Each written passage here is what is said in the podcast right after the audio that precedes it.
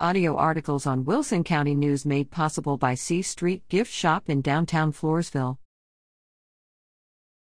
St. Hedwig plans second Wednesday resources assistance meeting August 9th.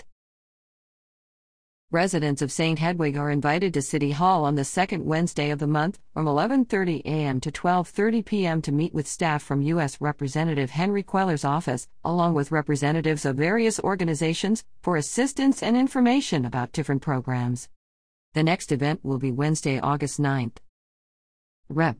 Cuellar's staff will be available to assist residents with federal agencies.